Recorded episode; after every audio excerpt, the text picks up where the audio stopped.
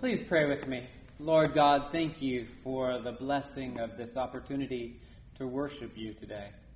Thank you, Lord God, for another day of life, another day to learn more about your grace and your mercy, Lord. And we pray that as we gather together, Lord, your Spirit would be powerfully present with us, that you would speak to us, that you would break down our barriers, Lord, between us and you. Break down those walls we have erected, Lord. Shine your light into the darkness, and we pray that you would give us true life. Lord God, place your word upon our lips, Lord, that we might be faithful in proclaiming it. And we pray that you would do great and mighty things among us today. We pray this in Jesus' name. Amen. Please be seated. Morning. It is super great to see you all today. Well, I brought in one of my tents. This one is a three person, three season, lightweight backpacking tent. Right? So, three season, what does that mean? Everything but winter, that's right. Uh, and the reason this is not a winter tent is it's got mesh, like most of the wall is mesh. And how well does mesh work in the snow? It's not ideal, right? Um, not many of us wear like mesh jackets to go skiing, right? You know, because it's just, or, you know, just put up screens in our windows for the wintertime. Like leave the, the glass open, but ah, the mesh, that's nice. No, we don't do that, right? It's, so it's designed for three seasons. If you want to go climb Mount Everest, you got to get a winter tent. You got to get a like an expedition tent. Um, but for summer and spring and fall, it's glorious in this thing most of the time, right? Because the wind blows through it. It's nice and cool and airy. It's kind of like a white color, like so it doesn't get real hot. It's really a nice tent. It's, I have a lot of fun in it. But you know, tents are designed for a purpose. If I wanted to have an elephant and a three ring circus, would this be a good tent? No. I mean, you haven't seen it, but just take a guess. Yeah, yeah, no, it would not be a good tent for that. You'd want something much larger. If you were going to go, like, pack, like with a pack mule, right, back in there, and you were going to bring a pot bellied stove and stuff like that, would you want to bring a tent like this? No, you bring a big canvas wall tent, right? You stand up in the thing. That'd be nice fireplace in there. Lovely. But not this tent. This tent is for, for a specific purpose, just like every tent is. If you wanted to go backpacking, would you bring a circus tent? No, that would not be the easiest way to backpack. If you had a thousand friends, that's right, with really strong backs and a lot of chainsaws to clear out a huge opening area, right? Yeah, everything has a purpose. Every tent has a purpose. Let's jump right into our passage from 2 Corinthians. Today, we're looking at this letter, which comes as a response to a complicated relationship to the church in Corinth. Paul had founded the church of Corinth. Now, Corinth was a flourishing Roman city which benefited from its location along a major trade route uh, from north to south, and also was a port city. Right there was there was the ocean was right there on it, and so it had a strong military presence and was influenced by religions from all over the world. Right, all this trade and commerce brings in all these other religious influences, all these other worldviews. And those things all seeped into um, the daily business life and governance of the city. Even though Paul had founded this church, the Church of the Corinthians, after he had left, people who opposed him had come in and sowed seeds, seeds of dissension. And so there had been a rebellion, right? They had basically said, We don't want you back, Paul. We're not interested in you anymore. Uh, we don't like you at all. And so Paul had sent letters and emissaries to the church to try to work out these issues. How well do you think this worked? It actually worked. It actually worked. Right? I set you up for that one, huh? You were expecting me to say it didn't work at all. Um, but most of the church really came back and they said, All right, Paul, you're our guy. Some of the church still were of the opinion that Paul was not a good guy at all and was preaching a false gospel. But most of the church received him again. Paul writes this letter then to this mixed group of people with whom he has a very complicated history. He founded the church, then was hated by the church, then was reconciled to most of them, and now sought on to carry his ministry to them. In our passage, we see Paul emphasizing the confidence that he has in Jesus Christ.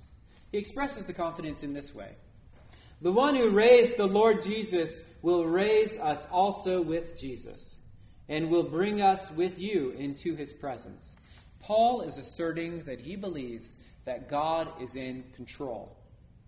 God is ordering and carrying out things so that just as Jesus was brought to the Father in the ascension, so will we be. Nothing can get in the way. There was nothing that could prevent Jesus from coming back to his Father. In the same way, nothing can stop us from being brought to God on the last day. Because of this, we do not lose heart. Since we have our confidence that the future is in God's hands and that whatever may befall us, we will not be taken from Him, we don't lose heart. Unfortunately, there are a lot of things which really tug on us to lose heart, aren't there? There's death, disease, loss of job, loss of status. Um, I don't know. Can you think of any others? Health, yeah, loss of health, absolutely. Loss of family, yeah. Breaking down in your car, a big zit on your nose for graduation day, right? There's all these things, right, that can cause us to lose heart, right? That can drag us down. They just happen, don't they? But Paul deals with these things when he said he expresses this reality. Even though our outer nature is wasting away, our inner nature is being renewed day by day. Now, in the Greek, outer nature, inner nature, it's outer man, inner man, outer person, inner person. There is the outside, the visible person, the outer person is that the visible body, right? And it is wasting away. Anyone realize, is this true for anybody? Right? I look in the mirror and I'm like, the outer man is wasting away. Right? The hair is going, except for the places it's growing where it shouldn't. Right? You know, like the outer man is, it's not what it used to be. That just happens, right? It just happens. The outer nature is wasting away. But the inner nature is being renewed day by day. Who, who renews that inner nature? Inner nature? The Lord right? The Lord. That's right. He is the one restoring us day by day. So Paul describes it like our situation is kind of like a peach walking through a world in which everything is covered with sandpaper. Right? So that little poor little peach is walking through this world, and what's happening every time it brushes up against something? It's scraped, right? It gets parts of it peeled off. The outer nature just gets like that. It gets bruised and torn and broken. That is our reality as well. But the inside, the inside is being renewed day by day. Because um, the reality is, is that this, this stuff is only temporary, right? This life is temporary that we're living right now. Yes. This world, this body, it will pass away. And our call is to endure. Our call is to endure, to be strong. Now, endurance is helpful when you know that it's not going to last forever, right? Absolutely. Like if you went to the gym and you knew that you were going to have to be on the treadmill all the time for the rest of your life, like never go anywhere else, just be on the treadmill, would you ever go in the gym? No, you would never go in the gym. And I think many of us probably view the gym like that anyway.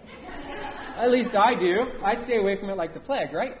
Um, but since we know that like once you get on the treadmill, you got 20 minutes, right? Or whatever your time thing is. It makes it endurable. You can even look at the countdown, right? You can switch to countdown mode. You're like, okay, all right, almost there, right? Because we know that if there's an end, we can endure.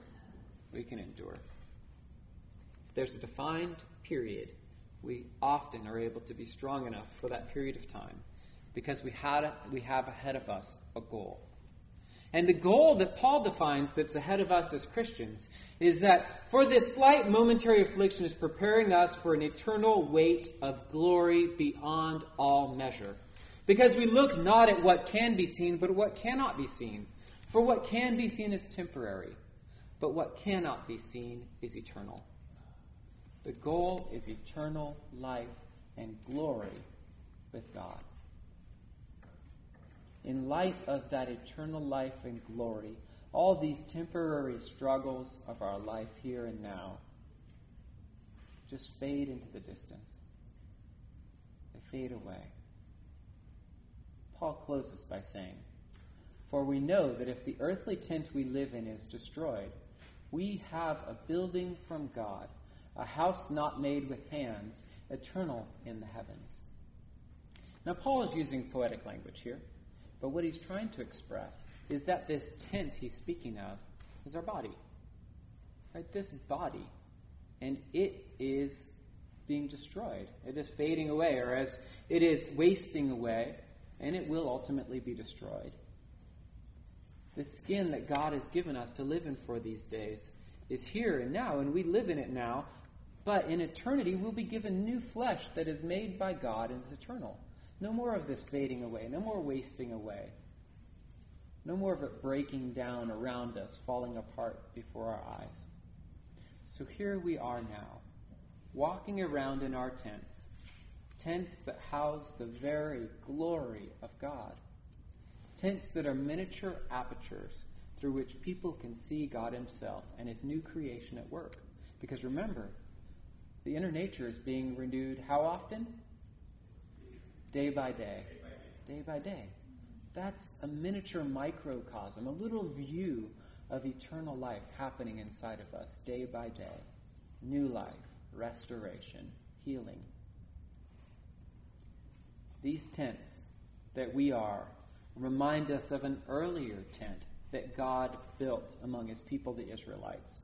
We call that tent the tabernacle. And it was the place that was used as a place of worship, where God revealed himself to his people and dwelt in his glory, a visible sign for the nation of Israel and for the world that God is present. So here we are, living 2,000 years after Paul in our tents, wondering what this means to us. Well, like I said earlier, every tent is designed for something. There's lightweight tents, heavy duty tents, rain tents, you know, dry tents, whatever you want to have. But our tent has a specific purpose the tent we live in, our bodies. And that purpose is to house God Himself. We are designed to be a temple of the Holy Spirit. Now, just like every tent, you can use your tent for other purposes, can't you? Right? I could open this tent up and I could throw in a pack of porcupines, right, to live in that tent, couldn't I? And what would happen to the tent? It'd be more like a sieve, right? I could strain spaghetti with it and that would be great, but it wouldn't be very helpful when the rain started to fall. Right? Wouldn't be helpful. Or I could fill it up with like the La Brea tar pits, right? This muck. I could just fill it up with that. But that was not what my tent is designed for.